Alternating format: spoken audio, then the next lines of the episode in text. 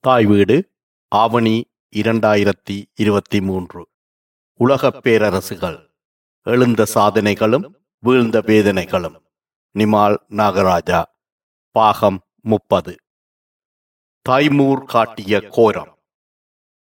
டெல்லி இந்தியாவின் புகழ்பூத்த இந்த நகரத்தின் வரலாறு அதிசயமானது ஆச்சரியம் தருவது.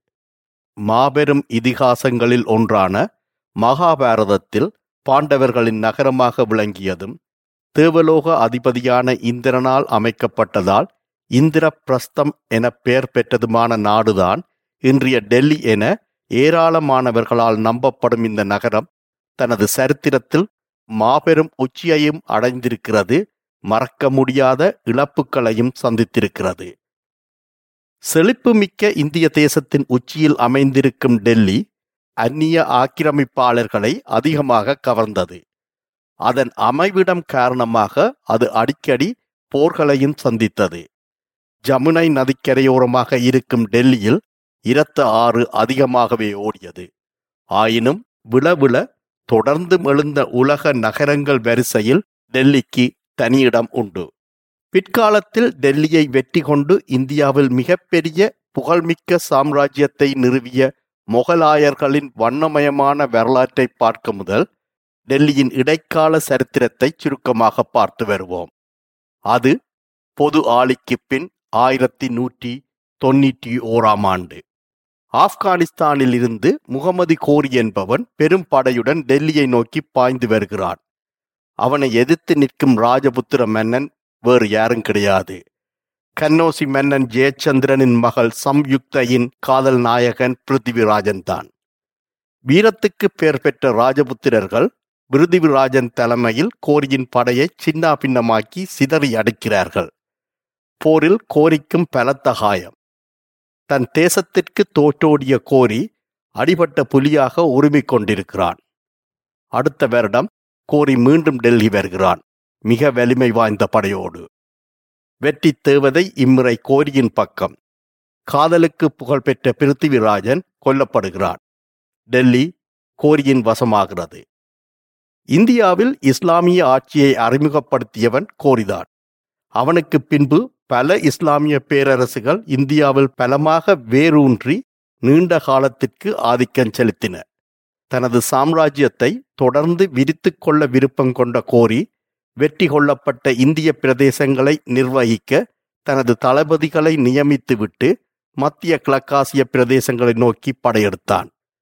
பொது ஆளிக்கு பின் ஆயிரத்தி இருநூற்றி ஆறில் முகமது கோரி கொலை செய்யப்படவே டெல்லியைச் சுற்றிய பெரும் பிரதேசங்களை நிர்வகித்துக் கொண்டிருந்த குத்புதீன் ஐபக் எனும் தளபதி டெல்லியை தலைநகராக கொண்டு டெல்லி சுல்தான்கள் என பின்னாட்களில் புகழ்பெற்ற ஆட்சி காலத்தை ஆரம்பித்து வைத்தான்.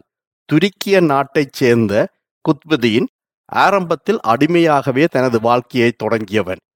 கோரியிடம் பணிபுரிந்த குத்துபுதீன் தனது திறமையால் தளபதியாகி தொலைதூரத்தில் இருந்த இந்து தேசமான இந்தியாவை ஆளும் அளவுக்கு உயர்ந்தது ஒரு ஆச்சரியம்தான். டெல்லியில் இன்றும் கம்பீரமாக உயர்ந்து நிற்கும் குதுப் மினார் எனும் கோபுரத்தை கட்டத் தொடங்கியவன் இவன்தான்.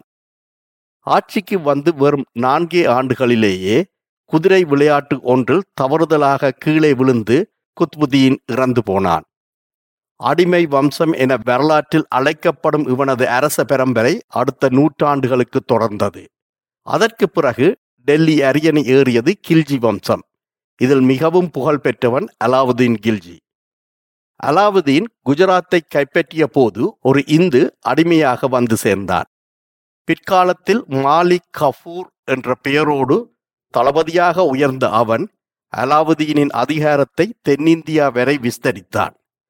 இவனது வீரம் நிறைந்த வெறி பிடித்த படையெடுப்புக்கு பாண்டிய தேசமும் அகப்பட்டு கொண்டது. ராஜராஜ சோழன் கட்டிய பொக்கிஷங்கள் நிறைந்த பெரிய கோயிலும் சூறையாடப்பட்டது. ராஜராஜன் கோயிலுக்கு தானம் செய்த பல விலை மதிப்பில்லாத பொருட்களை மாலிக் கஃபூர் கொள்ளையடித்துக் கொண்டு டெல்லி திரும்பினான்.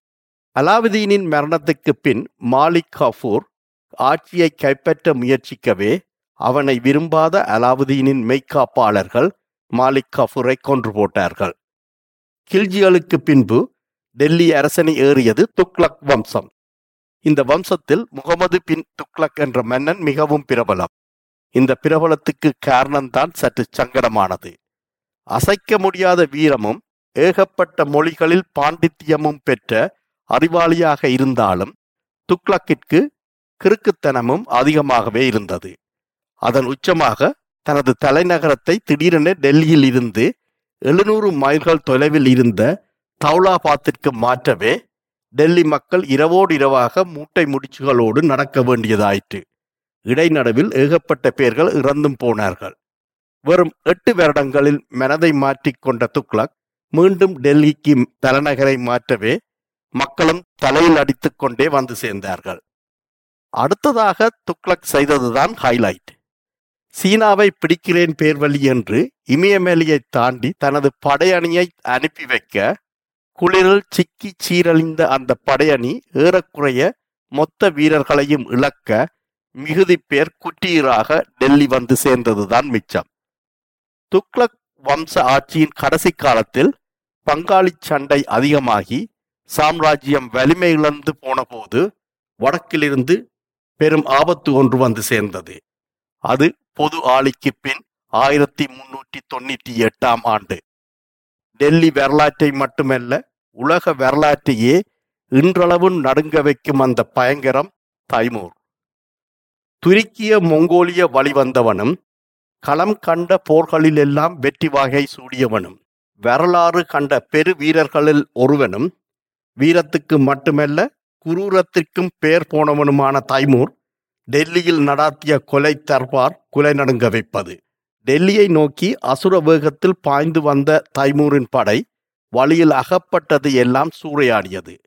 மக்கள் பெருமளவில் கொல்லப்பட்டார்கள். கூடவே வழிநடுக மக்களை அடிமையாக்கியபடியே டெல்லியை அவன் வந்தடைந்த போது சுமார் ஒரு லட்சம் மக்கள் அடிமைகளாக அவன் பின்னால் வந்தார்கள். டெல்லி சுல்தான்களோடு போர் தொடங்க முதல் தைமூருக்கு ஒரு பயம் வந்தது. போரிடும் நேரத்தில் இந்த அடிமைகள் குழப்பம் செய்தால் என்ன செய்வது? அடுத்த சில மணி நேரங்களில் ஒரு இலட்சம் அடிமைகளையும் கொன்று குவித்தது தைமூரின் படை. உள்குத்துக்களால் பிரிந்து கிடந்த டெல்லி சுல்தானின் படை அரைகுறையாக போர்க்களத்துக்கு வந்து சேர்ந்தது. இந்தியா வரும் அந்நிய படைகளுக்கு சிம்ம சொப்பனமாக இருப்பது இந்திய போர் யானைகள். பிளிறிக்கொண்டு நிலமதிர ஆயிரக்கணக்கில் அணிவகுத்து வரும் யானைகளை எதிர்கொண்டு போர் புரிந்த அனுபவம் அந்நிய வீரர்களுக்கு கிடையாது. யானைகளை சமாளிக்க தைமூர் இரு வழிகளை கையாண்டான். சிறிய சிறிய கிடங்குகள் வெட்டி அதனுள்ளே சூலாயுதம் போன்ற ஆயுதங்களை புதைத்து வைத்தான். இரண்டாவதாக தான் கொண்டு வந்த ஒட்டகங்களின் முதுகில் வைக்கோல் கட்டி அதற்கு தீ மூட்டி யானைகளை நோக்கி ஓட வைத்தான். இந்த இரண்டும் நிறையவே பலன் தந்தன. யானைகள் மிரண்டு ஓடி சொந்த வீரர்களையே துவம்சம் செய்தன. வெற்றி வீரனாக டெல்லி நுழைந்த தைமூருக்கு டெல்லியின் அளவற்ற செல்வம் காத்திருந்தது. டெல்லியின் அரசனையில் அமர்ந்திருந்து அரசாளும் ஆசையெல்லாம் தைமூருக்கு அறவே கிடையாது. வந்தோமா? அகப்பட்டது எல்லாம் அள்ளினோமா? அடிமைகளை இழுத்துச் சென்றோமா? அவ்வளவும் தான் அவனுக்கு தேவை. மொத்தமாக டெல்லியை சூறையாடிய தைமூரின் படை அத்தோடு விட்டிருந்தால் பெரும் புண்ணியமாக போயிருக்கும். டெல்லி சூறையாடப்படுவது இது முதல் தடவையும் அல்ல கடைசி தடவையும் அல்ல. ஆனால் தைமூரின் படைகளுக்கு எதிராக அங்கங்கே சில கலகங்கள் எழவே கோபம் தலைக்கேறிய தைமூர் மொத்த டெல்லி மக்களையும் கொன்று குவிக்க ஆணையிட்டான். பத்து நாட்களில் மொத்த டெல்லியும் பிணக்காடாகி போனது. சுமார் இரண்டு லட்சம் மக்கள் ஈவிரக்கம் இல்லாமல் வெட்டி சாய்க்கப்பட்டனர். மிக நீண்ட காலத்துக்கு டெல்லியால் தன் முன்னிய செழிப்புக்கு எழ முடியாமல் போயிற்று. வட இந்தியாவில் வேரி சுருட்டிய செல்வத்துடனும் அடிமைகளோடும் தைமூர் தன் தேசமான சமர்கண்டுக்கு திரும்பிச் சென்றான். இது நடந்து நூறு வருடங்களுக்கு பின்னர் தைமூரின் வழிவந்த சிறுவன் ஒருவன் தனது பதினோரு வயதில் பெர்ஹானா எனும் சிறிய பிரதேசத்தின் அரசனாக அரியணை ஏறுகிறான். அடுத்த பல வருடங்களில் அவன் கண்ட தோல்விகள் எண்ணற்றவை. ஒரு அடி ஏறினால் பல அடிகள் சறுக்கும் கதைகள் அவனுக்கு அடிக்கடி நிகழ்ந்தன. ஆனாலும் அவன் ஒருபோதும் மனம் தளரவில்லை. பிற்காலத்தில் டெல்லியில் முகலாய பேரரசை நிறுவிய அவன் தைமூரைப் போலல்லாது இந்தியாவை தனது சொந்த நாடாக கருதினான். மக்களை கனிவாக நடத்தினான். சாம்ராஜ்ய மாற்றத்தை மட்டுமல்ல இந்தியாவில் பெரும் கலாச்சார மாற்றத்தை நிகழ்த்தி காட்டிய அவன் பெயர் பாபர்.